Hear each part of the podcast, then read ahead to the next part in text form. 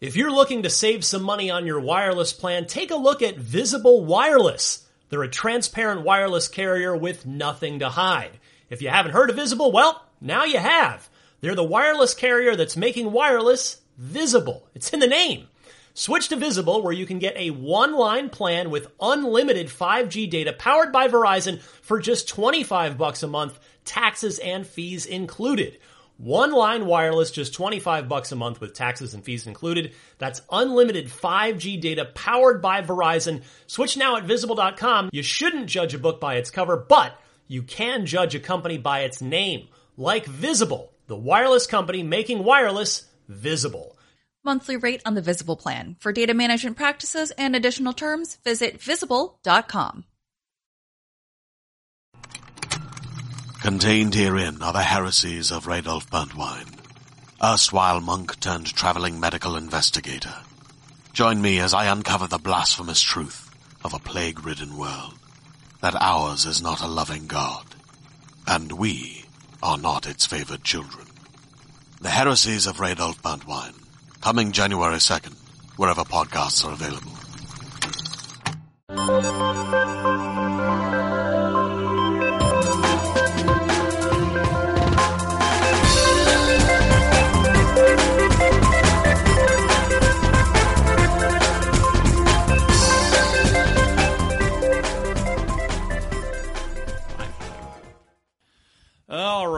Podcast Unlocked, episode number 76. I'm Ryan McCaffrey from IGN Xbox, joined as always by Mitch Dyer, also of IGN Xbox. That's me. Hi. and the one and only Destin Legarie. He only does everything. Sorry, Colin Moriarty. We're, from, st- we're taking we it are from beyond.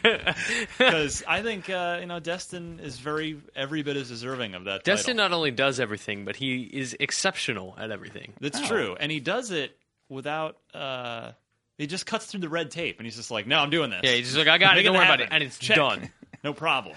There's probably some technical wizardry he's going to perform. Like, t- I say wizardry, I mean like technical surgery. He's going to perform on everything I do from here on out. Yeah, He's going to show up and fix it. yeah. Anyway, hi, I'm on the podcast. Yeah, I haven't can't. said anything. you guys just been like, Destin. Uh huh. like say something. so, uh, Halo Four is the big thing this week. That Hey, came that out game's out. finally. That will not leave my Xbox for a while. No, yeah, mine either. that's in there. It's it's good to finally have it out in the wild. You know, we've been fortunate enough to be uh, have had access to it for a little while, A little bit. including what starting. I mean, it really started ramping up about two months ago. I got to go up to three four three and do a whole bunch of stuff, including you know the big thing you guys remember the the ten multiplayer map tours where, where Yeah. we got Kynan Pearson, the the game's lead multiplayer level designer, to to walk us and talk us through all ten of the core multiplayer maps. And uh, while we were there, I just turned on the microphone, turned off the game, and and asked him a bunch of stuff about about level design and about Halo level design. So I finally thought that this week would be a good time to air that interview now that the game is out and you guys can actually play all the maps. Uh, you know, it's totally on purpose that I'm airing it this week with the game out, and not at all that I've been too lazy and or too busy to edit that interview down. Couldn't possibly be anything like that. You know, because I'm a total professional. Yeah. I've got all these things planned out. Ryan's got it together. yeah.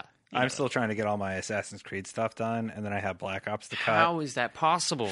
That game's this 56 hours of footage. Wow. Oh God. Yeah. So is Yeah. that how long it takes to to hundred percent Assassin's Creed 3? Well, 56 hours. I didn't get one achievement for the single player portion, and that's like beat somebody in the homestead area at three games. It's the hardest difficulty games. Oy vey. And I'm just like, I'm not doing this off. Yeah, that's acceptable. So after 56 hours, that was your breaking point. The board games. the board games within the within the video game. Well, it's kind of like the game beats you if you uh, don't get everything. Ugh. But I'm just like, yeah, I really don't want to play these stupid board games that suck. We got an email from somebody this week who's like, Mitch and Destin shouldn't be so presumptuous about Assassin's Creed 3. They need to give it a chance instead of playing more than 15 minutes the day it's out. It's like, whoa, nope. we Yeah. finished that game a while ago. we get yeah. games early, Yeah, and I a while have ago. a 57 hour game save. Yep. I'm So, only a little more than corrupt. 15 minutes into it. I've, I'm That's- about, and I'm, you I'm can about an play hour in, and uh, and it's fine. But it's yeah, I just want to get to the good stuff. But apparently, that good stuff is six hours away. I, Fun. I think this was my. This is gonna bring it back. You know, that's what I thought about Assassin's Creed Three, and Yeah. it just didn't for me. I'm out. Yeah, I mean, good, good Right? game. Like Just- I'm, I'm done. I Yeah. just don't care about that franchise anymore. well, the, the, Yeah. the, and to, to clarify, Depressing. to clarify, it's a very good game. It's just we just expected it, and it had been sort of billed as uh, a great game, like a game of the year Sure. contending type Yes. game, and it is it is definitely not that. I'm It's actually just- working on a feature with Keza, our UK games editor, right now. About Yes. uh, we're doing like a dissenting opinions piece, um, and we're getting a bunch of editors to talk about it. And mine is going to be kind of an argument about, about why I think the game is almost bad. I think it's Oh no! I think it's Uh, mediocre. we're have to, I'm gonna Yeah. have to. Have I'm a gonna have to build this. a pretty good case. Yeah, but it's it's- gonna be nice to be able to get those thoughts on paper because I've mostly been keeping them to myself while yelling from my desk while playing it. but I haven't been able to write about Assassins yet. Well, I'll What? be I'll be interested to read that. I mean, if you can make a good case, I'd, I'd like to hear it. I have a lot to say. But it is still, God. The, I mean, I guess production value can disguise a lot of things. Yes, it can. It has ludicrously high production values. Can't I- disguise bad design. The first few days that Mitch and I had with it, we were like, good opening, you know? Yeah. really strong intro. And then it's just like, oh, I'm done. Uh, so yeah, Halo's the big thing. Oh, and um, we all got together and voted for the president of the United States. That I didn't. Also. I could not because I'm not registered in Yeah, California. Destin and I are. Well, are you a citizen?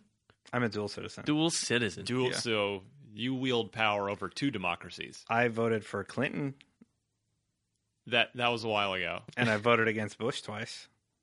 That was now a while ago. Also. Pay for effort. But- you vote for Harper. No. Uh, you, well, I voted for Master Chief. Our Canadian listeners thought that was funny. Nobody else did. No one else has any idea what you No, guys it are they're like, talking who? Harper? Huh? What's he? The, what's he the president of? So anyway, uh, yeah, Halo's out, elections over, which means from here on out for the rest Halo, of the man. Halo, Halo. Halo every night, and Yep. then but then there's this little thing called Black Ops Two coming out in a week. Not week's as time. excited. Really? Okay, in Halo, you shoot All right. little aliens. You shoot aliens with sniper rifles. They Uh-huh. have shields. Got it. They have plasma grenades. Into in it. Black Ops, you shoot dudes with guns. Terrorism. Many, many, many similar-looking people with guns. True. I mean, Black Ops. terrorists, Yeah. terrorize this. I mean, Black Ops Two is at least. I'll give it credit. At least from the outside, right now, looking in, looking forward to that game. It looks like it's at least trying to do interesting things. Not necessarily with like Yeah, the enemies, I guess, but like the the setting gives them opportunity to do a lot of things. Mm-hmm. The, the 2025 setting lets them do whatever they want to do with technology, with like drones and mechs, and they, they clearly have a lot of that stuff going for them early on. Yeah. Like that's the stuff they were showing immediately, mm-hmm. and I really hope that they can, you know, push that stuff forward in interesting ways for gameplay. Here's how here's how much I'm not interested in Black Ops 2. I could get it on Monday, play through it, and cut the walkthrough. Mm-hmm. I'm actually going to take somebody else's footage and edit that just so I don't have to play the game.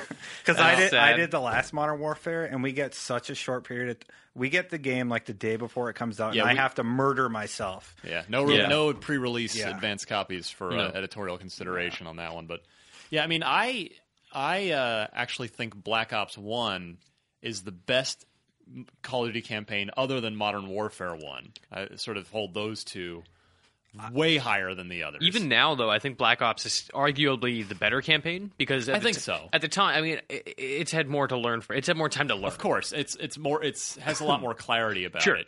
Yeah, and Modern Warfare, like at the time, was just Yeah, mind like, explodingly amazing. Well, in, in almost literally in the sense of what my, the guy I'm playing as is dying in a nuclear fallout explosion. right God, now? that was so good. What?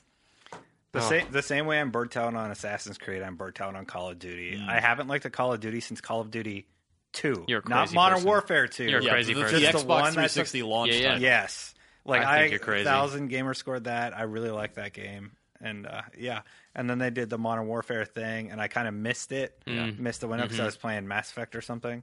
And, Mm-hmm. Yeah. uh, Uh, Modern Warfare 2 was almost incomprehensible. It was just a bunch of explosions with no story whatsoever. And Modern Yeah. Warfare 3, I thought was just that game, that campaign played like a game that had that was a Franken game cobbled together by uh, four different development studios after a, a massive uh, Layoff. development shakeup Yeah. with Yeah. with the with the Infinity Ward scandal, And yeah, I thought that the campaign in Modern Warfare 3 was I, I honestly for considering the circumstances, which of course the average guy paying sixty dollars doesn't care. He, he wants If he knows wants- it all. Yeah, well, I think he wants and demands a good game, and rightfully so. Sure. But taking into consideration what happened behind the scenes during the development cycle Yeah. of Modern Warfare 3, I actually think it turned out pretty good, but it's not uh, hardly a, an amazing campaign. And and so now, I mean, Black Ops 2, you know, Treyarch has earned the A Team moniker. Uh, Infinity Ward doesn't have it anymore. Yeah.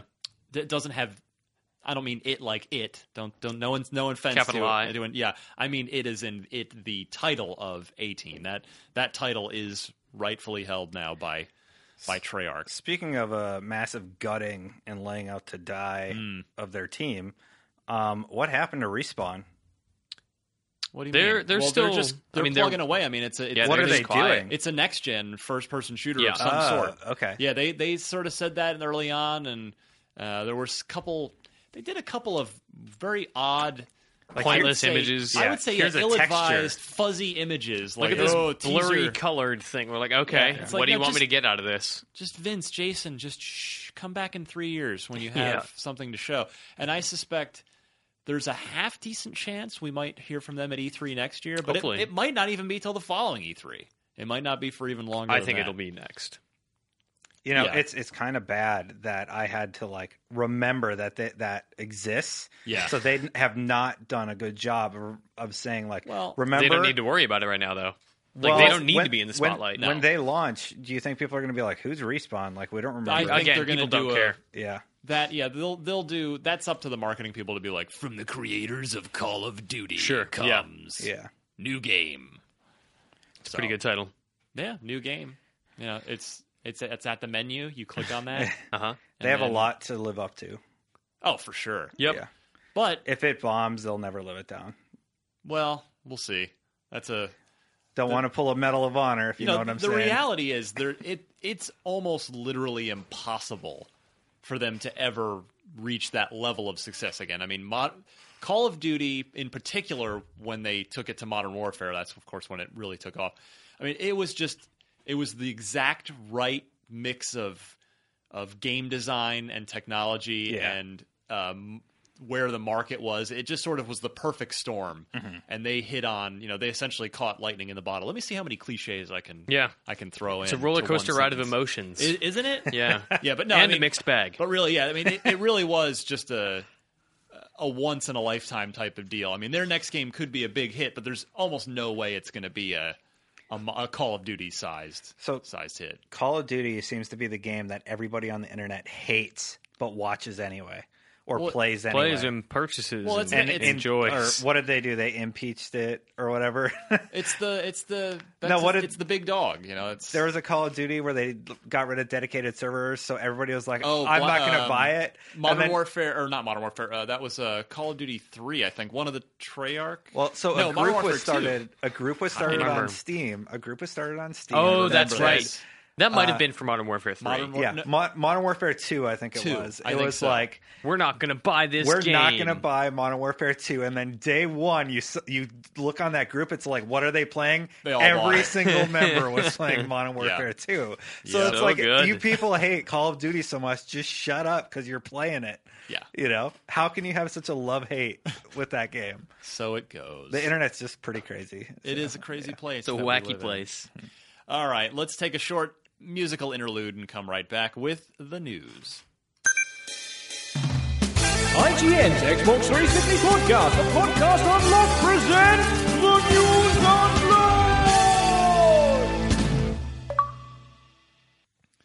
All right, back on the air. I suppose uh, we just did a whole show off uh, off mic. We talked about a lot of things that would Yeah. have been interesting to record. a lot of Sorry. a lot of non-games things that no one cares about. People like that stuff. We're talking about Some- real let life. us, let us know in the comments below. You like Louis CK? We love Louis. You want to you want to hear us talk about our night plans? I'm not Yeah. going. They are. I'm sad. Just I'm to catch you happy. up. I'm Mitch's Yeah. date. Yep. And yes, I put out. I just want to Good to know. want that you know on the record. So this week's news unlocked. What is happening, Mitchell? Mass Effect. Tell me about what's happening Uh, there. Casey Hudson tweeted today that hey, we're making a new Mass Effect game. It's in the early stages, and he was taking uh, feedback on Twitter about what people want. So Oh no. See, okay, here we go. yeah, remember when you did that last time? I'm hopping Oh. up on the soapbox. This is me standing on the soapbox. What is BioWare? Why do they continually li- Don't feed the trolls. solicit the fan? Here's the thing. And I know I'm going to get a lot of hate comments. Oh yeah, for from the people who listened that Before like, you say anything, Casey Hudson started tweeting again after like 262 days of inactivity.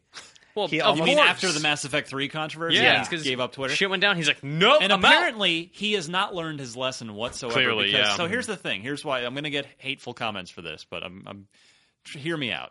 Yeah, So- take him down a peg. Yeah. So uh, we are customers and we are fans of Yes. these of of video games that, that these talented game developers like Casey Hudson make. We are not game designers. It is up Casey Hudson is the smart one who should trust his creativity Yeah, to do what he thinks is going to be an interesting game. Crowdsourcing a game from your from your troll fans who complain and bitch and moan is that's going to end up being Eh, well not necessarily but that's that's just a recipe for a bad game correct. don't listen to us Well, We he's are- also they're not gonna they're not gonna take that feedback and use it. There's no way Well- that the game they're making is not already like in pre-production, well yeah planned out. there's a design document but They're not gonna be like, oh shit, you want to do that? Great idea. Elcor. I want to play as an Elcor. I want to play as an Elcor spy in the Citadel only. Never want to leave the Citadel. I just want it to be a political game where you actually play as an Elcor on the council and you like make really tough decisions. Like people come in and tell you stuff, and then it's just a button mini game. You know what that is? That sounds like an ActRaiser game. yeah. You do that's just that's ActRaiser. I must I must vote to take away your freedom. Feigned interest. Sadness. I'm concerned about what you're saying. Concerned expression. No, so That yeah, no. sounds bad. Casey Hudson, stop listening to your fans. You are a game designer, a good one. You showed that to us with Mass Effect One, and then you started listening to your fans. And look where it, and it, look where you ended up. You ended up in a public relations hellscape, from which you could really not escape until you uh, gave them like two gigs of extra downloadable videos.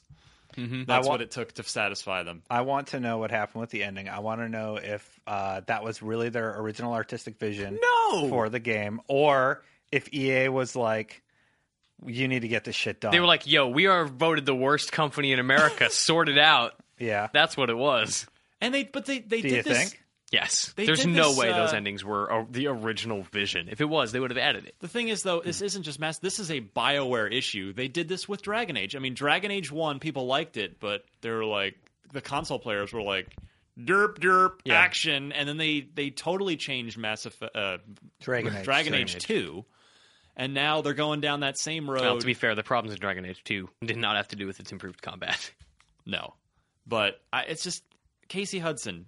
Trust yourself. It, it'll take you to a good place. We've seen it. Please.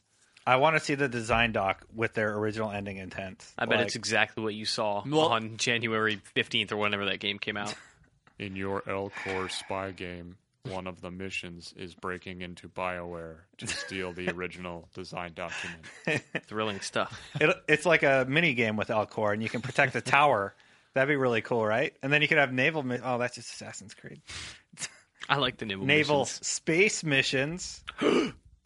Um, so I, I Mind blowing. immediately leapt up onto the soapbox. So now that I'm now that I'm done on the soapbox, Don't just stand. Just record the whole hang show out- up hang there. out up here? Yeah. I, Uh, I actually like naval missions in AC3. Me too. But anyway, Me too. Yeah. do do we care? Do we? Do you guys want more Mass Effect? So I do, but I don't want a shooter. I like if you're going to do a role playing game, I would love for them to do something crazy interesting with that series uh, related to the kind of the elements that make it special. Yeah. Like, that game is so, or that series is so driven by politics and espionage. The universe and- is cool. yeah, and there's They so much need- more to it than shooty shooty bang bang, and I don't want that. They need to abandon the characters that they've, you know, got us connected with One hundred percent. They need every to- single one behind. They need to jump like 20,000 years in the future Mm-hmm. or go back before any of those characters, like To when they thousand first figure back. out, like first Like the first Citadel. contact First contact would be great. Yeah. with the what's their faces, With the- Turians. Turians. Turians, yeah, I'd, yeah. I'd want to play on the Turian side too. Yeah. You're like, oh, who are these Yeah. humans? I, I, that I would play. They could bounce back and forth Provided between the human role-playing story and the Turian story. Yeah. Like, there's a lot there they could do. Correct. Mm-hmm. All right, good. I'm glad Moving we're all on. on the same page on this. Next But up, as long as Casey Hudson, just again, don't listen to me. See, that was a test. That was a test for Casey Hudson. Paradox. We'll see. So, what does he listen to you and not listen to you? We're in a Or does paradoxical he- situation. See, he, doesn't can't know win. to do. The ball is in your court, Hudson. Don't listen to your fans, including me. Especially me. so, do I listen to my fans? I don't know what to do. December 4th, which is the same day I believe Far Cry 3 comes out in the States, um, we will see Skyrim DLC, Dragonborn. Destin, Yeah. tell me all about Dragonborn. Well, the Dragonborn DLC for Skyrim lets you ride dragons. I need to buy it. I don't even like Skyrim. I'm all over it. I want to see people ride a dragon. The whole the whole hook though of the story is that you thought you were the only one, so there's other Dragonborns, and uh, Oh my god, I don't know what that means. sounds sounds like uh, So one y- of them aren't very nice, You're you're essentially fighting your your evil twin. sort of. Can you? So I'm wondering. It's like an '80s Saturday morning cartoon plot. It's it's He Man. It's straight up He Man. He So- Man and evil goatee He Man. So we saw the footage in the trailer, and it didn't really have a whole lot of dragon riding. Nor did we see what the dragon riding entails. We saw some We- like war- warthog thing riding boar. too. Yeah, are those mountable? I thought you were, No, you were talking Halo, so. and I was like, what? no, no. P- piggies that dudes Pigs. ride. Yeah, Okay. Piggies with tusks, Mitch. Okay. So is there? So the dragon riding is there combat, or do you just hop on it and that's your fast know. travel? Because that would be lame. In the rewind theater we did on the trail that I did with uh, Charles Onyett in the trailer uh, of the trailer rather, I put out the the devil's advocate theory that the dragon riding that you see right towards the end of the trailer is a cutscene, and that nope. Because there's a cutscene in actually the main story where you do fly away on a dragon. So I don't think they're going to do that again. I think you. But here's what I think: you can hop on a dragon and. It does all the steering. It decides where you're going to land. and it becomes Panzer Dragoon, and you just shoot. and you you can uh like shoot bow and arrows and stuff at enemies. Panzer Dragoon Skyrim into it. Twenty bucks for Like, that arrow DLC. to the knee. Nope. Moving on. Wow, in the you- you- sky. That news thread just got arrowed to the knee. Moving on. Uh, I hate everything about this room. Smart Glass is out for iOS. It was actually just an update to the My Xbox Live app, which is why we couldn't find it on the App Store. Yeah, finally, it, I just got an update on my iPad, and there it was. It magically Uh-huh. had transmogrified into smart glass. Another Calvin and Hobbes reference. Quite nice. I How we haven't roll. I haven't tinkered with it very much. I toyed with it to just kind of control my Xbox. The actual uh, controlling of your dashboard is a lot smoother than it used to be with those awkward on-screen buttons Yeah. and the ABXY and weird Yep. places. It's a little easier to navigate. The lag is not nearly as bad as it was. No. But how does it function with? Uh, well, you were playing with it today, right? Using HBO Well, Go. Yeah, I just fired up HBO Go, and you have to like s- dra- swipe and drag I am- around. and you guys are really selling me. I just want to say. I, I I was confused by how to navigate with it. There was there were no instructions. I, and no, Yeah. it, it just wasn't clear, and I wasn't quite sure. That's like, the why biggest don't I problem. just is use a controller. There's no guys. clarity with it at all. There's no.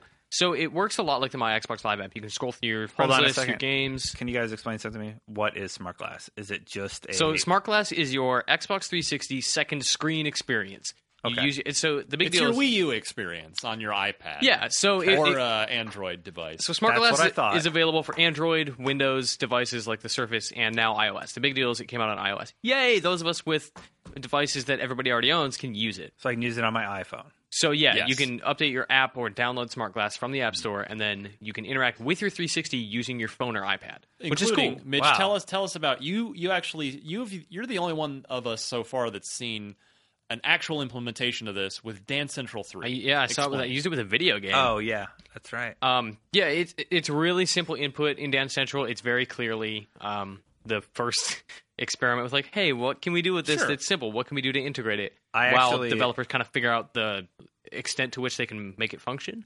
But it's basically just like a karaoke set list where two people are dancing, other people in your fantasy house party where you have a room big enough for people to play Kinect. and friends. yeah, yeah, fantasy friends.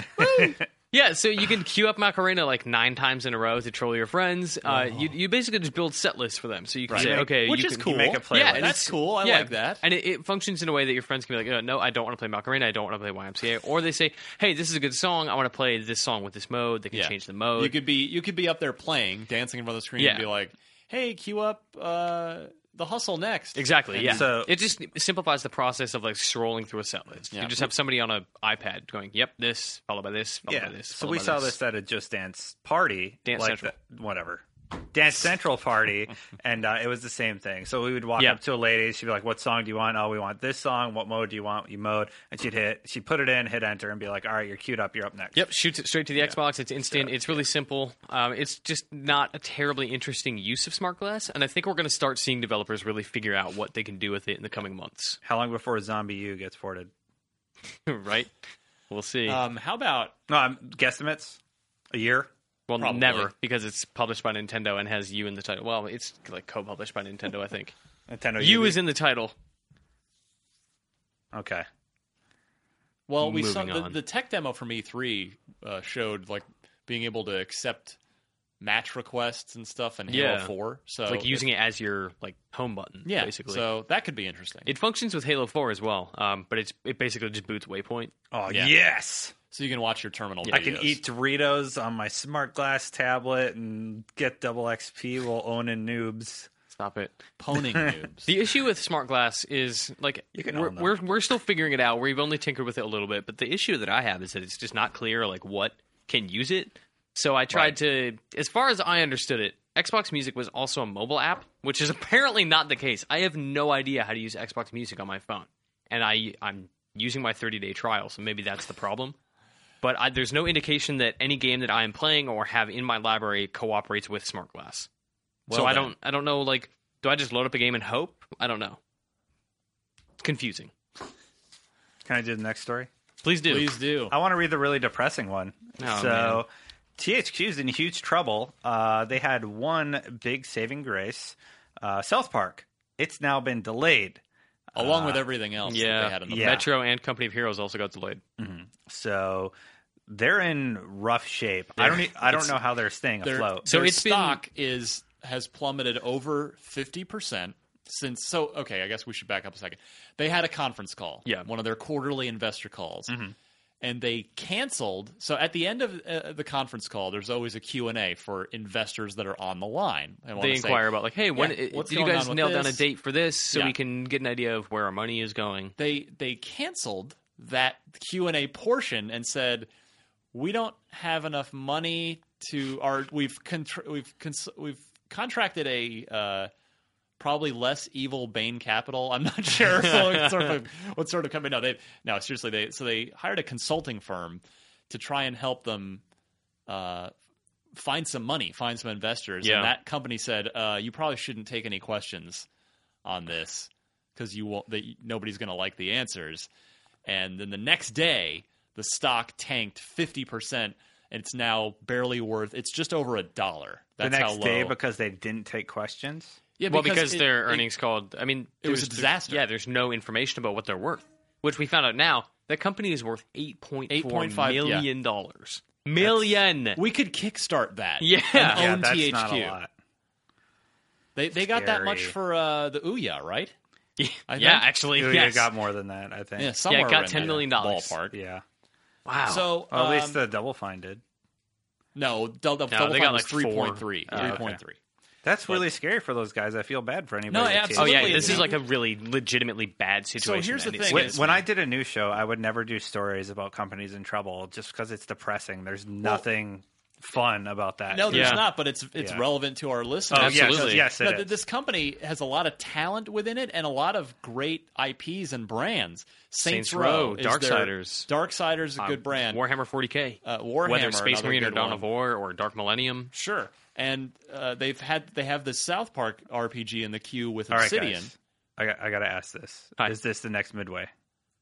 I, I- I mean, well, that's a very real the thing, possibility. I am not a financial guy, but they are they're actually on the verge of being delisted from the Nasdaq, and if that happens, you're pretty much screwed because your your stock is worthless; it can't be traded, and then your company has no value. Mm-hmm. Um, they and they've already dodged this bullet once before when their stock was on the verge of being so worthless that they were going to get delisted.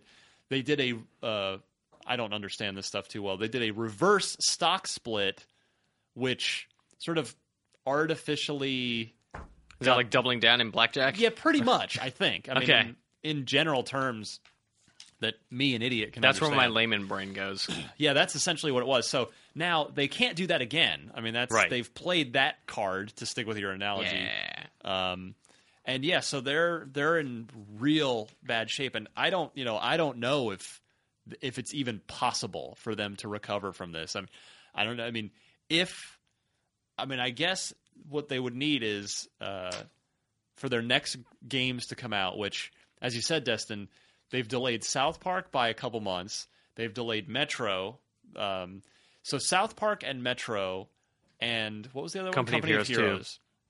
Those were all due out in the first quarter, um, and those I'm I, the way I interpret it is that they've been delayed because they s- be, a- f- as a strategy, meaning first quarter is so packed. Yeah. You've got Gears of War, God of War, Tomb Raider, Dead Space, uh, Crysis, Dead Space, Crysis, Bioshock, all these games. Um, They're going to own the December to Well- January market. well, they, That's Far think- Cry's tactic. I think they just looked at it and went, "Well, we could put these games out and you know stop end development and stop having to pay for them and have them start making us money, but we run the risk of getting buried in this crazy first quarter that's even busier than the Christmas uh, holiday season we're going through right now. So I think they, they've decided, all right, let's we're gonna we're gonna spend the extra couple months of payroll and costs and put these out, you know, once things quiet down a little bit, and hopefully recoup, uh, you know, reap a bigger reward. Of course, at that point, they risk running into Rockstar and Yeah. Grand Theft Auto Yeah. Five. yeah, speaking of, let's not end on THQ. Let's talk about Grand Theft Auto 5. Let's No, do we're it briefly. talk about it next week. Next week, Ah! because we are We're going to have we have next a week. lot of coverage. Uh, so All right, stay next tuned week. to IGN all next week. Monday through Friday, we've got Grand Theft Auto Five stuff coming every day. Trailer, hand, uh, not um, eyes on preview, interviews. We've Rewind got Theater on the trailer. Yeah, we're going to be got- taking questions for like four hours. a lot of stuff. We'll be impersonating the characters from the game on Podcast Unlock next week. Is this true? Uh, no, I'm just Okay. making shit up. I Well, love that no, idea. that's what we do. Let's. You've committed to So- it, Destin. That's what we're doing. Uh, so yeah, so GTA Five on next week, and we'll discuss it on next week's show. And in the meantime, Mitchell, Hi. what can we spend our money on this week? Halo 4 is out this week. Oh my god! Ermagerd. So, Ryan's note here is Does anything else even matter? Uh, it, looking at the rest of this list, no. So, let's talk about Halo 4 for a minute. Hey, that game's out. $60. Halo Yeah. 4. You can't really get the limited edition. it's Don't gone. worry about it. I that. did. So You drove two Destin. hours to get it, you crazy Here's not worth it. This is really funny. So I forgot I pre-ordered the limited edition, and I was I moved to the city, right? Oh, so no. I was moving all my pre-orders. And they're Oh, like, no. Oh, you have a limited edition here. Uh, we actually can't move that, or you'll lose Oh, it. It's no. like, oh, I'll be there to get it. So Don't even challenge So me. you you do you realize that you spent in gas money? You you've essentially uh, Public transportation. Don't forget. Okay, but yeah, I, I, you've probably Time is money, son. Any any value that was saved by buying that is gone. You just have a bunch of papers and Spartan books now. Which I'm going to create a video feature with. I know you are, and So, it's going to be rad. So, I'm, the- I'm good. The rest of the games on this list. So I, I've heard of Mass Effect trilogy because that's three Mass Effect games, one box. I assume sixty dollars. 40. Forty. What? Yeah. Wow, that's awesome. Mass Effect one, two, and three. I better double check. Destin's gonna research. Yeah. Uh, I thought. Uh, see, I, I I always note the prices here if they're not sixty. It's possible that I missed that one. Yeah. But Well, anyway, So I mean, that's three incredible games for whatever that yeah. price. If you it's haven't played Mass Effect, if you've never hopped into the series, this is a perfect excuse Yeah. to do so. Does it come with all the DLC? Some of the DLC? There was some conflict I about that know. when they announced it. It It, comes Does- with some, it- certainly. No, it comes with pieces of the DLC. We actually have a wiki where I broke down exactly what every version of the game comes with. The 360 people get boned. They get it the worst. Well- Well, we they did get get the like first nothing. game They get like nothing. five years Yeah. ago. We- Actually, that's worth noting too. If you, I mean, if you're listening to this, you probably own an Xbox. But if you own a PlayStation and not an Xbox, like This is the first and only opportunity you're going to have to play uh, the original Mass Effect on PlayStation. Mass The Effect best trilogy one. is The best one. fifty nine ninety nine. Okay, sixty right, bucks. that's Still totally worth it. Yeah. Yes. every cent. because it's it's literally it's it's hundred hours uh, plus, Oh, at hundred least. plus hours Yeah, in correct. that box, And you could make it double that. you could. PS3 version December 4th. I'm actually really excited to play Mass Effect 1 on the PC or PS3 because I want to see how it holds up in comparison to the 360 that I've played through 900 times. Yeah, the And, question you know, for PlayStation owners is, you know, will the will the port be good? Will We- Mass Effect One? Because when Mass Effect we are 1, reviewing that by the way. oh yeah, So, when Yeah. when Mass Effect One came out for Xbox 360, it was a phenomenal game, but um, the frame rate was rough and the loading times were horrible. So Oh, I yeah. wonder if either of those things have been addressed and cleaned Uh, up for uh, texture issues for the texture yeah, for the, for the. PS3 version. Yeah. Well, Anything else to buy, Mitch? I don't know. You decide if you want to get NASCAR the game inside line. I've never heard of this game until this I'm. Dale Earnhardt Jr. and I support this. Of course you do.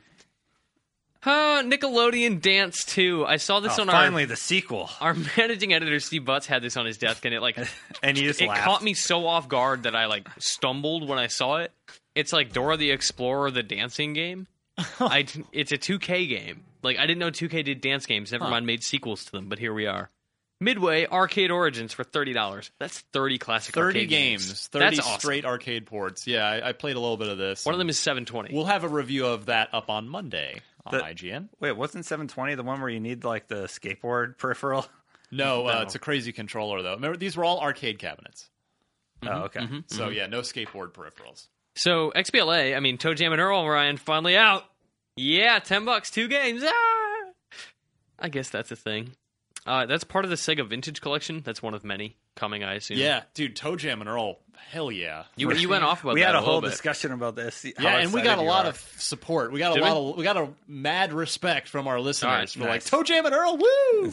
Ryan, you're reviewing uh, this game, Karateka, Karateka, Karateka. See, yeah, it's I- almost it has to be unpronounceable. Karateka because the game is No. about friggin' karate. So Karateka. straight from so this game. Quick background: this game is uh, a remake of Jordan Mechner's first ever game. Jordan Mechner is the guy who created Prince of Persia, and in fact still works on Prince of Persia. He even worked on the film, the Jerry Bruckheimer, uh, Jake Gyllenhaal film. So Mechner is uh, he's remade this game for Xbox Live Arcade, PSN, PC, and iOS for pretty much any platform. And yeah, so it's the same core game, but obviously, of course, completely new art. And it's it's very it's an interesting game in that it's it's like thirty to forty minutes long.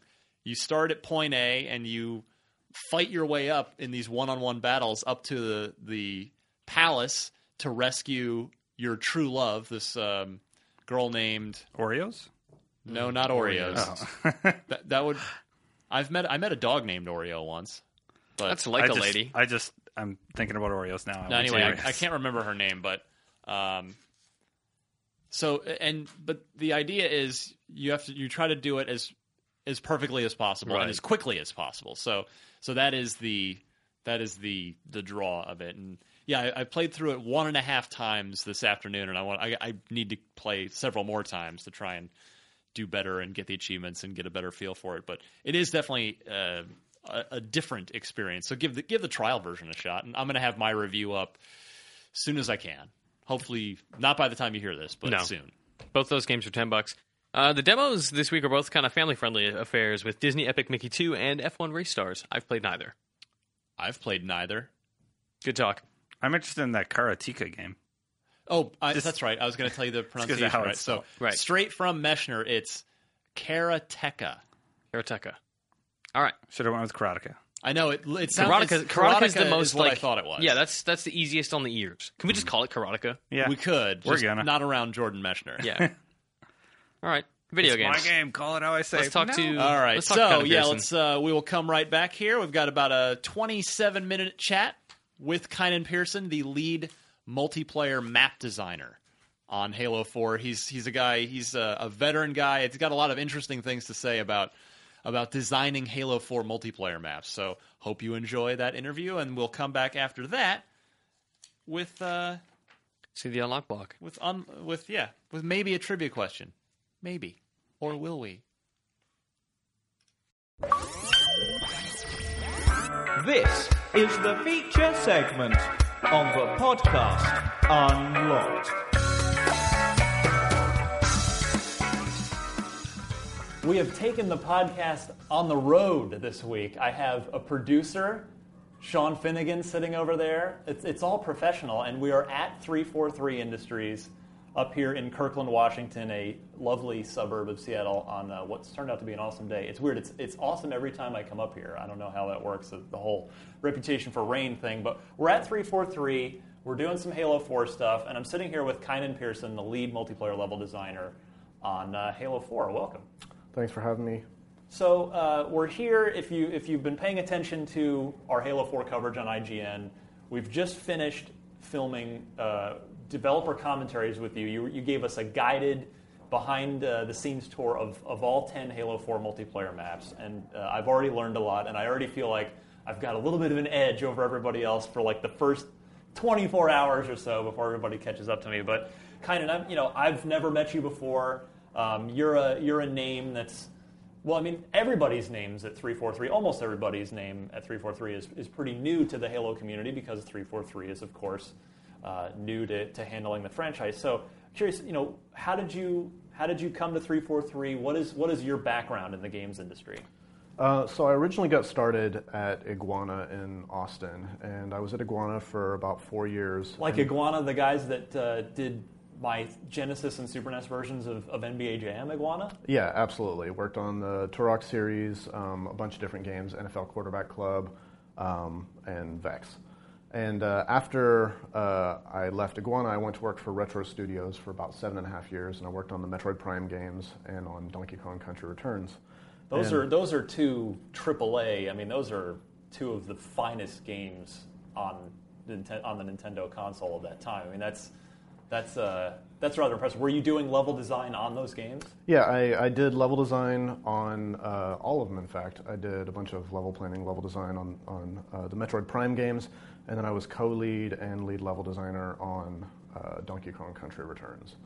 Um, after those games closed out, uh, there was an opportunity at 343. Uh, basically, I got recruited um, when I saw some of the talent that was working at 343 uh, specifically just a lot of the people that had come over from other studios that I'd always wanted to work with. I thought it was a great opportunity to, to come over. And um, while I had the opportunity to work on sci fi with the Metroid Prime series, Yeah. um, I've always loved Halo. And I was a huge fan of like Halo uh, from the beginning. And I wanted to have the experience of working on a new Halo title with these amazing people that I, that I knew were here.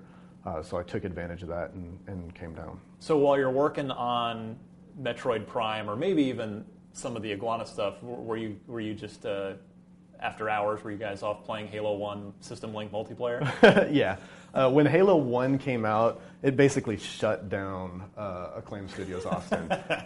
we had all of the, the Xboxes over the network because, you know, the, the whole place was, was rigged up to have uh, high speed connections. So Yeah. we were just all LAN, all like for four hours a day, basically playing Halo multiplayer, playing it um, just together. It was, it was an awesome experience, and, and it was one of those things that, you know, uh, is a large part of the reason why I'm here. Is Halo was amazing, and just having all of that experience and just enjoying the Halo multiplayer, uh, and knowing that Halo is is one of the first-person shooter series where it's just like it's kind of the bible for first-person shooters for me in terms of the enjoyment that I've gotten from it and what I look at in the design of those games. so you know, you, I'm I'm a person that has been playing Halo multiplayer since Halo One, and I'm but I'm coming at it from a fan. Wow, this is just fun. The vehicles in a first-person shooter, this works amazing. What, as as a guy who's already a game developer, playing it while you're working at another game development studio, what, what is it you saw in Halo that that draw that drew you to it from a from a design perspective? Um, this is definitely a conversation that can go on for a long time. I got all, I have all day. I literally have all day. All right. Well, um, Halo, just in almost every aspect of its of its existence, like just the level design of Halo is is really good because it you know facilitates on foot uh, gameplay as well as the vehicles. So there was a variety there that hadn't existed prior in, in a lot of regards. Uh, just being able to get into a warthog and drive over hills, and it's got the low gravity, so when you're airborne, it feels like the slow motion sequence out of out of a movie. um, that was always just really appealing, and even just seeing the trailers for Halo One before Halo had come out, um, it already just had this appealing universe. Music is incredible, and it and sound plays a huge factor in any game. So just True. the sound of Halo One uh, was incredible in any number of, of ways. Uh, but in general, the fact that they kind of distilled it down and made a first person shooter on console that worked and was new because of the choices that they made in terms of how many weapons you could carry. Yeah.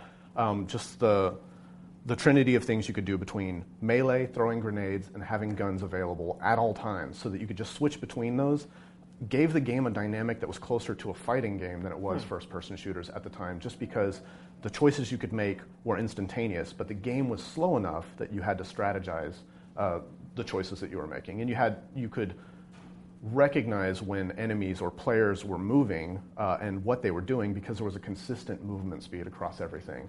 And the lower gravity also meant that you could do things like jump and shoot at the same time or just uh, track a target, like if you were playing multiplayer and somebody leaped, you knew exactly where they were going, what they were Yep. doing. But the other thing, and this is kind of where the magic comes in, was the aim assist. Just Yes. having the sticky aim and the aim assist But not too much, right? yeah, well, it was pretty strong in Halo 1, and it kind of had to be for the time. Uh, because if you played any of the other first person shooters that were on console, outside of GoldenEye, GoldenEye even had a little bit of it, but you'd get the overcompensate, undercompensate. When you were leading a target and you'd constantly swing past them and you'd swing back, trying to get back on them, but you'd swing past them again. And because Halo had this, this stickiness on the reticle, it meant that you did what you felt you were doing. Yeah. Like you weren't failing because you know you were constantly overcompensating, undercompensating, trying to lead somebody and just missing. You were actually sticking onto them, but you didn't feel like you were being helped. It was just helping you and it was seamless to the experience. It was guiding you in such a way where you felt really empowered, like you were doing these amazing things, and you were, but um, it was just guiding you ever so slightly. Now you mentioned, uh, you know, that you, you've mentioned a lot of sort of game design things, but as a level designer who spent half your working day at Iguana playing playing Halo multiplayer, uh, everybody has their favorite Halo maps. Uh, how about for Halo One? And in that time, when you're first getting sucked into the game, what which of those multiplayer maps from Halo One were, did you guys play a lot? Which ones which ones jumped out at you, a level designer? Um, for the most part, it, it's like there's so many different things about uh, the various levels, and I think that they had a really good variety of levels. Um, so it's really difficult to choose any one, but just kind of going, uh, just discussing three of them. Hang 'em High Oh, was yeah. great because it was a level that you couldn't comprehend would actually work. Like it looked like it was a test level in terms of just a bunch of different mishmashed components uh, that made every single area that you were at and having encounters dynamic because it constantly changed the way that you played. And it meant that you could play different styles by using different areas of the map. Um, and getting to know the nuances of the system and the fact that you had you know, the Halo pistol, which was dominant for long range and, and, and it was a great weapon, but like that level, that level is um, it's crazy that it works. And so it was one of those things where you couldn't you can't piece you couldn't reconstruct it. You couldn't do it intentionally uh, just because it's almost i mean it, it's just it's unbelievable in a lot of regards uh, beaver creek though beaver creek is great for a competitive map. It's small scale. I love you know 4v4 Yep. um, and even doing things uh, smaller scale than that 1v1 2v2 um, but that was that was a map that just kind of it worked in so many levels and it and it had um, you know you had verticality to it but because the movement speed of all the characters was slow and because uh, of the understandable nature of the entire sandbox um, it just worked really well and the third one is uh, blood gulch Uh, It had to be. there is no other proper answer. So, uh, Blood Gulch is a really interesting map because uh, a lot of times people can complain now about having super long lines of sight where you can have sniper dominance and, and some things like that. But before people knew exactly what Halo was and how everything worked, Yeah. it is an incredible test bed map for just enjoying vehicles. Because you can get in a Warthog and just drive across the hills, and it's just it's it's great because it showed off everything that Halo did well. You didn't have to worry about you know hitting uh, obstacles or anything or driving around stuff. Right. Uh, but it also gave you ample opportunity for having cover uh, from the bases just by running between the, the hill structures and all that. Um, and the other thing, though, outside of just level design, something that is amazing about Halo is the clarity of the experience.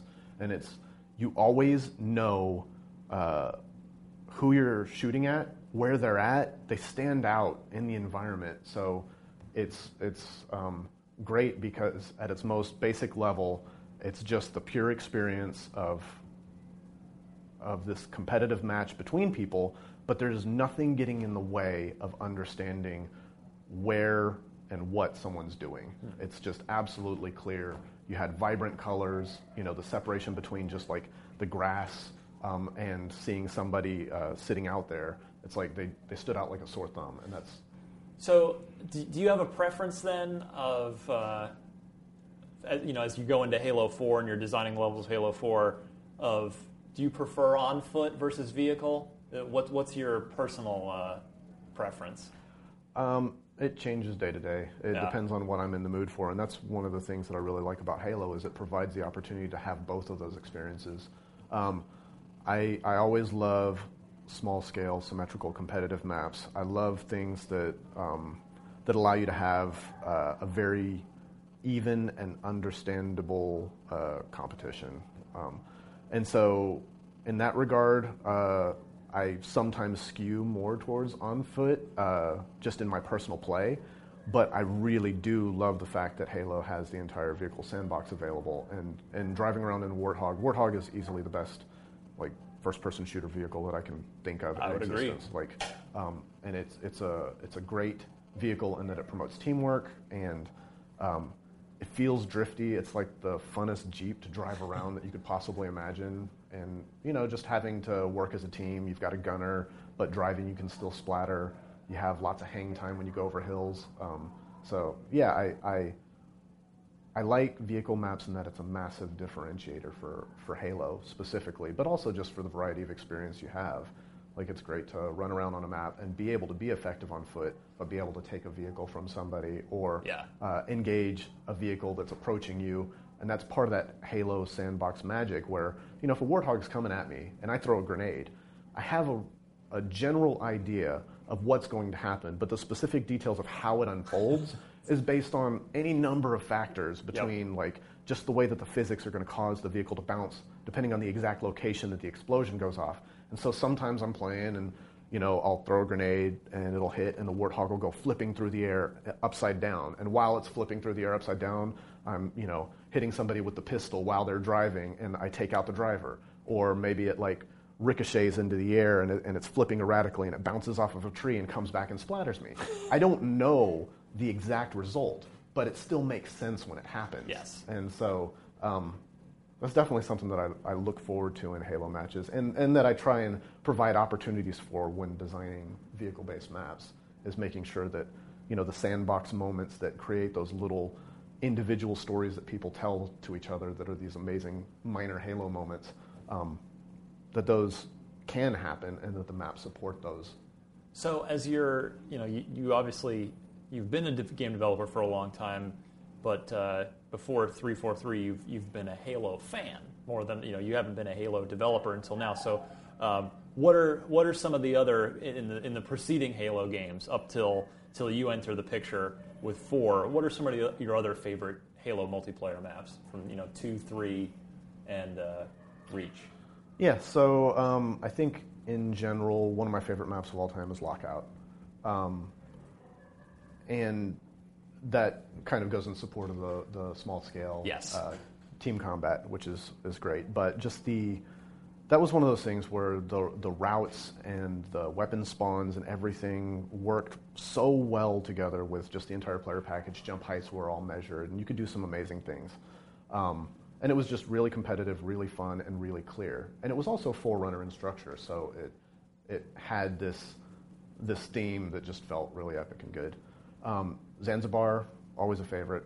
Definitely love that uh, giant moving element in the map. I think that that's something that, that has stuck with me uh, in my career and something that, that stands out in my memory as just being a great moment.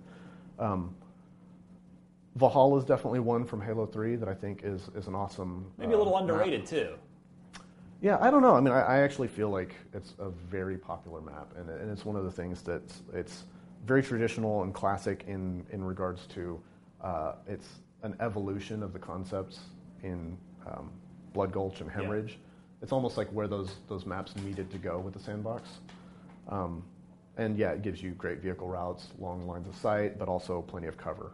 Um, other Halo maps, I, I actually really like Guardian, and Guardian is kind of a, a conceptually similar to Lockout, though dramatically different in its execution. Um, Right. but yeah, Guardian's a, a great map from from Halo Three.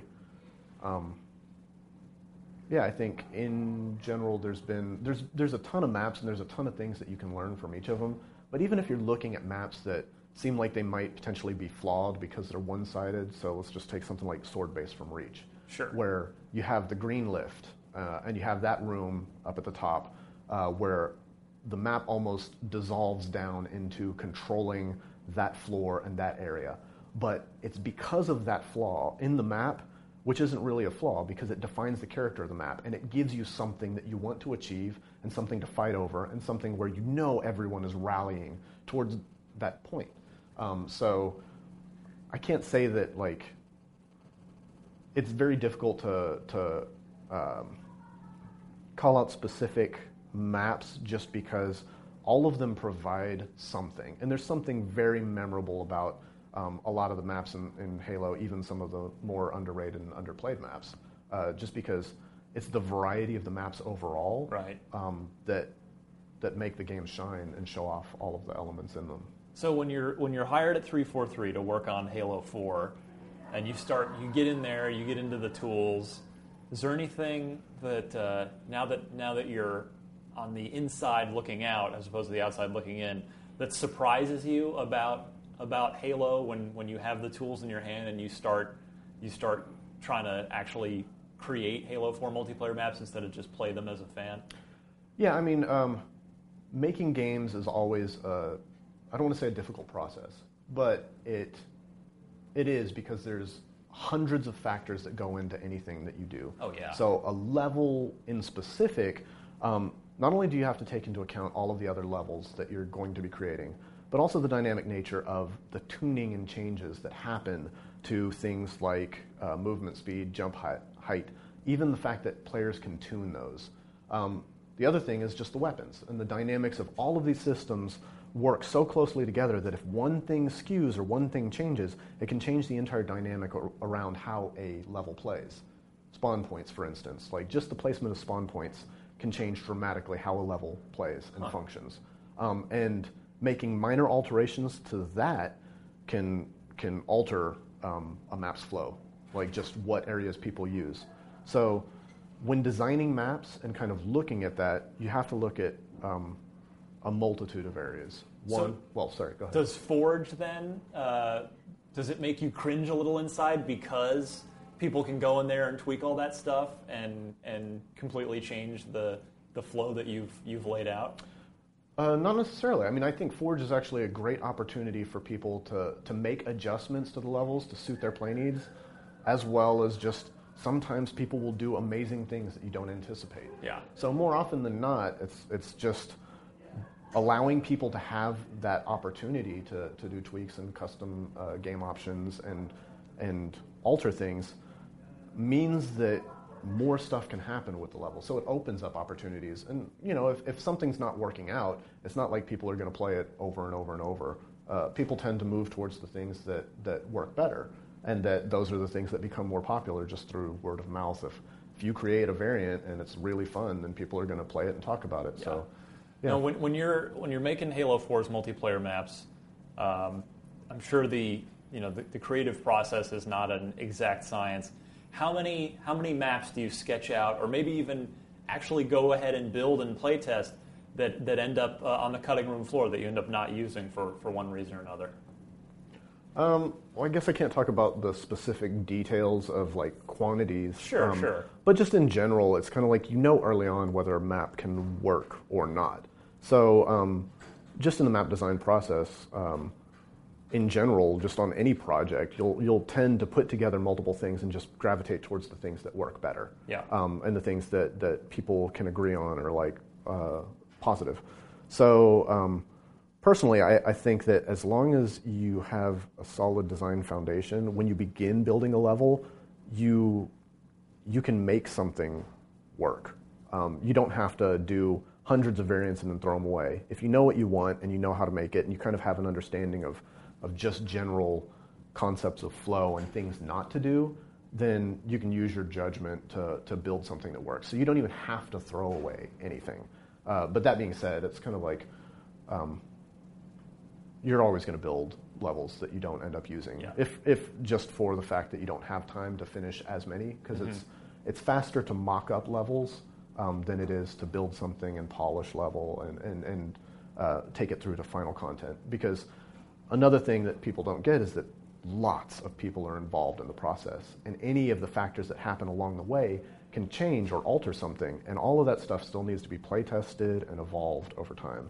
So even if um, I build a map uh, in mock-up form, uh, that map has to go through concept, and then that map then gets built um, by the, the level artists, and level artists will add their own embellishments and do their own things, and multiple people might work on it. But then that might introduce elements that need to be refined and tested and redesigned or altered. Um, and then you've got just everything, all the supporting uh, people like that, that do uh, the sound work or particle effects, all the scripting to make sure that the, the uh, spawn points and everything work out. So a ton of people touch a map. Um, and so you also want to be positive that the thing that you've got is great before you get started on handing that off to make sure that going through that entire process, what you end up with is something that, that is worthy of the game. Without necessarily naming names, do you uh, you know do you think that is there a map? You never know, I guess, till it gets out in the community and people start playing it. But is there a map uh, in the Halo Four uh, map complement that you think maybe is your lockout or your Blood Gulch? Um, I ultimately think that's up to players to define because you know uh, being close to a project, like I have a good idea, but it's not something that I want to call out because it's not it's not my place to say what's good or not. It's really Yeah. the players that are going to define what they like and, and what they kind of uh, want to elevate to um, being their favorites. If there's a map that when Halo Four comes out that that people just overwhelmingly flock towards and and favor, is that a success for you or is that a failure that maybe you, you know there there was ju- there was just one that people love more than all the rest. So I guess I'm kind of curious where, where how do you look at that a situation like that? I'm sure it won't happen because Halo there, it's al- there's always and you guys are pros. You've obviously you've already laid out your resume. You've been doing this for a long time, but but if, if one emerges just really above all the others, is that is that a good thing or a bad thing? In general, I think it's always a positive thing for people to enjoy anything, um, just because there's so many random factors involved in in anything that can happen uh, on any project, really. So, um, succeeding overwhelmingly in one regard um, is a positive, just because every map is made with specific purposes. So, if a map becomes incredibly popular or is, is something that um, is overly successful, there's reasons why it was created that way, and so it means that that can happen again, even if it's in different ways. So it's always great to see uh, where people put their attention or what people enjoy, because that's just another way of refining things in the future. So um, you mentioned you know you were down in Austin before you got recruited to 343 up here in the Seattle area. Um, if I'm remembering correctly, I believe Max Hoberman and his Certain Affinity crew are down in that area. I think. Yeah. So when you when you get you mentioned that you were recruited for 343. When that happens, do you uh, do you do you look up Max and say, hey, you know, what what do you what do you think about this? Do you have any advice as I go into because you know Max was the lead multiplayer guy on Halo 2, and he'd been at Bungie for a long time. So do you, do you look up Max Hoberman and, and sort of get uh, get any advice or, or tips heading into heading into your new role at, uh, on Halo? Well, I personally didn't do that um, because I didn't know Max at the time. Uh, but the great thing is that we work with Certain Affinity, and, Yeah. and, and they're a partner that, that we value and, and uh, love working with. So Max has tons of insight, as, as does uh, his crew over at Certain Affinity. And, and um, again, because of that experience, that's just that's another positive. We can we can draw on that experience to find out things that might have been tried in the past that didn't work, um, that we wouldn't have um, access to otherwise. But also just because, in general, uh, having an understanding and a passion for Halo is always a positive things, uh, thing. And those guys, um, you know, they know what they're uh, doing in regards to Halo. So. If there's, uh, and I guess to close, if there's one thing that that you hope Halo 4 that players take away from Halo 4 multiplayer, what you know, what is it? Do you, do you do you want people to go? Oh, this is this is Halo. I know this and love this, or do you want them to go? Wow, this is totally new and different. I love this. Um, I know this may sound like a cop out answer, but it's it's really everything. It, Yeah. It's all of it. Like if there's one area where people aren't, um, you know, uh, yeah, I don't I don't know exactly how to phrase this, but for the most part, I want them to think not notice anything uh, being specifically better or worse because it's kind of like when you do it right everything works and people enjoy it and they don't know why they just Yeah. they just enjoy it and so being able to call out a specific detail or a specific element as being one of the things that's their takeaway that's almost um, it's less important than people overall just having a good experience with it and remembering it after they play it. And that's that's really what's important is that that people uh, enjoy this game uh, and that they uh, they leave the experience feeling better for having played it. All right, Kynan Pearson, thanks very much for, for sitting down with me. And uh, for more on all things Halo 4, you know where to be, IGN.com. Thank you very much.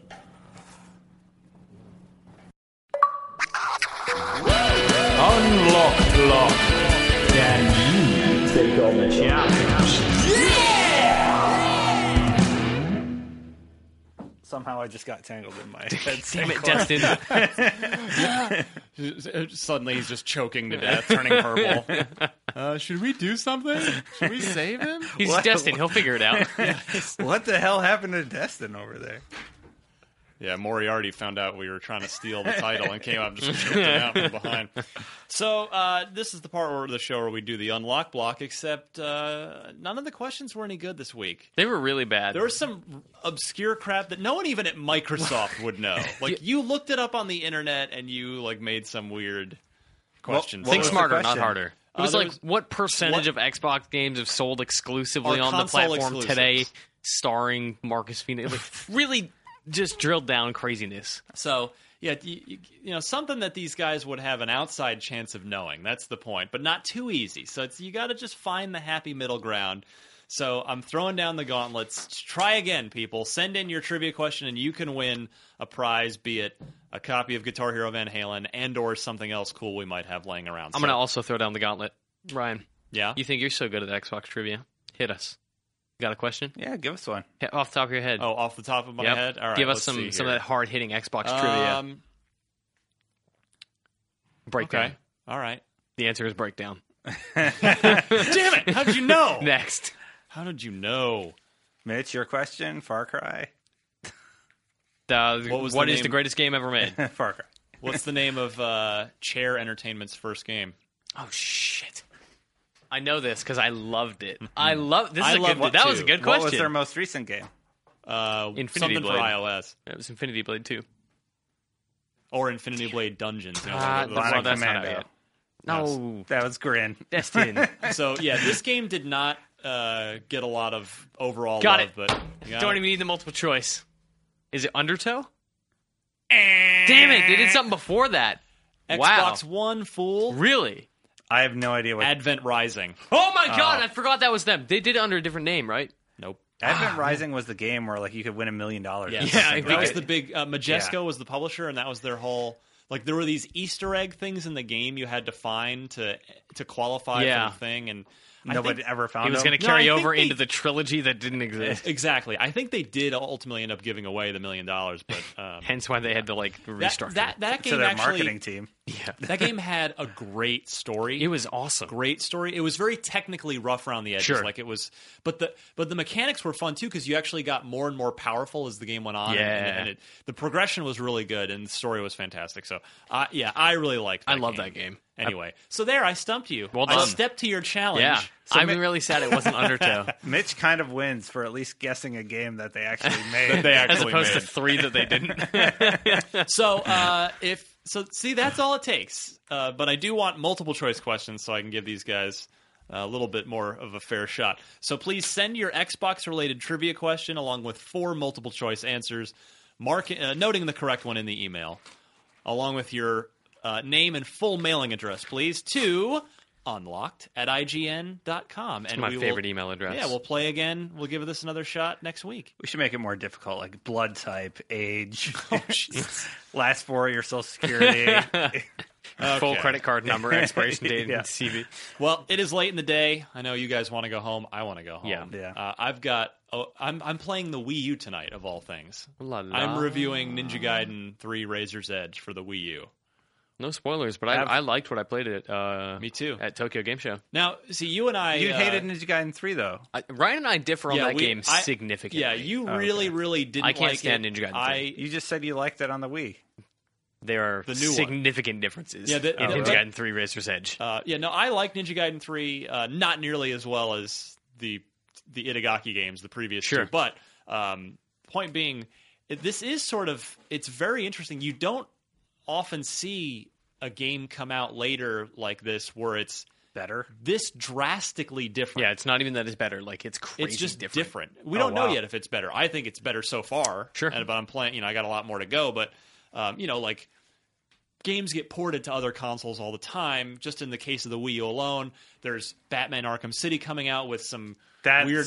I played that at E3, not so, very you know. Mass. Mass Effect Yeah. 3, which we talked a lot about Yeah. today, is coming out. For I had that Wii pre-ordered. U. Then I remember I work at IGN, and nobody's probably going to play that. So yeah, Uh, but anyway, so yeah, point being, this is this is a a very rare case where the game this game is coming out in a significantly it's the same game, but it is a significantly different version of it. And so it's uh so even Xbox fans that are Ninja Gaiden fans, you know, are probably going to be interested in reading about this reading this review and seeing Yeah. seeing what the deal is. That's why I took the review on is cuz I'm just Sure. I'm a big Ninja Gaiden fan and I'm curious what the hell the deal is here. So that's what I'm working on. Mitch, you The comment section will be relieved that I'm not doing it. You know what though? It's probably still going to be a, a chaotic mess. Because Oh yeah, because wait, why is this different guy reviewing Yeah. this game? And why is it getting such a you know? IJ gave this a three earlier. Now it's a higher Now it's a score. 12. Ah! Internet. Anyway, um, Destin, what what of all the things you've you've tortured yourself over video wise, you know, you you suffer for our sins. What uh, what can we go watch and check out on IGN.com that is the fruit of your labor? well, definitely right now it's Assassin's Creed 3 stuff, the walkthrough Yes. content. I just found like put up all the costumes. There's a cool Easter egg where Ben Franklin talks about sex, What? and why you should have sex with older women. Whoa! Yeah, and uh, going down yeah. to Cougar Town with with, With Uncle Ben Ben. Franklin. So that love one it. did pretty well view wise. and uh, The turkey is my favorite. oh, the turkey assassin Easter egg. Yeah, check find out our out, Easter find out eggs how to get find out how to get a turkey that is an assassin. yeah alternate Wow. outfits, and it uh, uses the Konami code. yeah, Oh, So good. Yeah. Yeah. Also, So- which also appeared in Wreck It Ralph, by the way. correct. Konami code lives on. Yes. So uh, you know, still some cool Assassin's Creed 3 stuff. I'm done with it Friday. Yes. then the DLC hits Uh, nope, some point. No, no, not happening. I'm excited for that DLC. Even though I didn't like the core game, I'm really excited to play that DLC.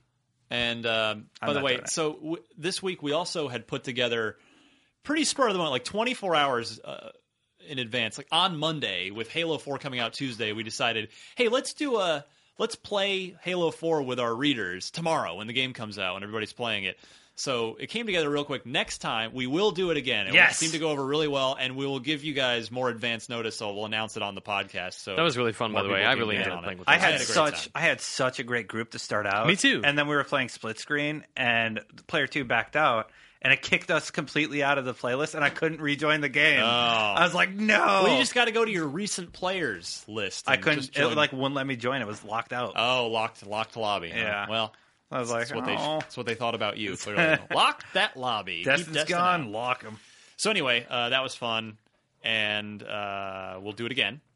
Be sure to make IGN your homepage and check out the our IGN app on Xbox Live. Yeah. You can watch our live streams. Like just today, in fact, earlier today, we had a live stream of Black Ops 2 multiplayer where we showed Two off hours of two multiplayer hours, and we showed off Nuketown 2025, the new Nuketown map. and a red dot sight that the red dot is a mustache. oh my god, No way. Mustache.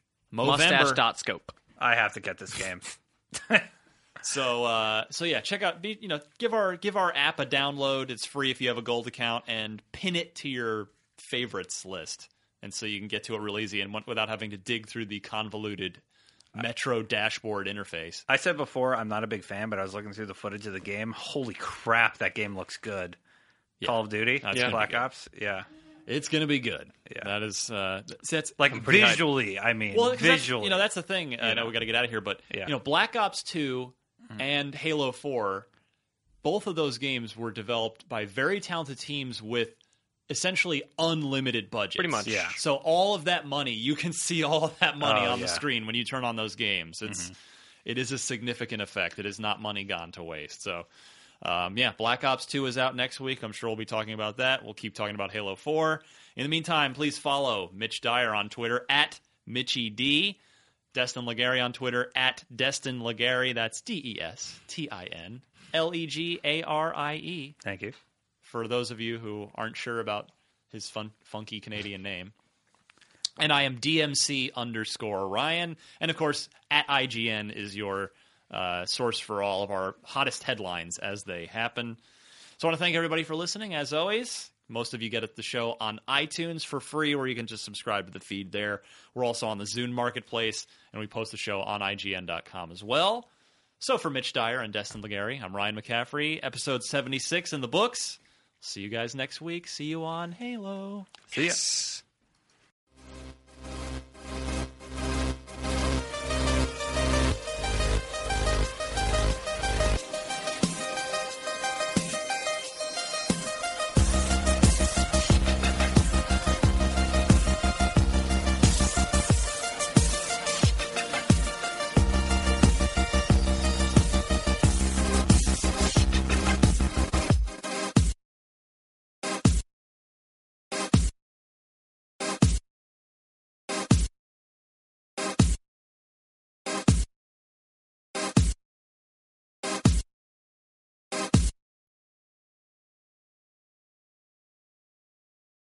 Hey there, this is Justin Bartha. I made a funny new podcast, King of the Egg Cream. It has the greatest cast in the history of podcasts with actors like Lewis Black, I'm torn by my feelings for two women. Bobby Cannavale, You can eat it, or if someone hits you, you can put it on your cut. Melanie Lynskey, I wonder what these marvelous things are that look just like boiled chicken feet. Jason Ritter, I can break things and pick locks and kill people. Michael Stuhlbarg, The whole point is to inspire people that they should make themselves better. Ari Graynor, No, don't whet its appetite. What are you, an idiot? me, Justin Bartha, That's not just any egg cream, that's a Lemke's special. and all narrated by the hilarious Richard Kind.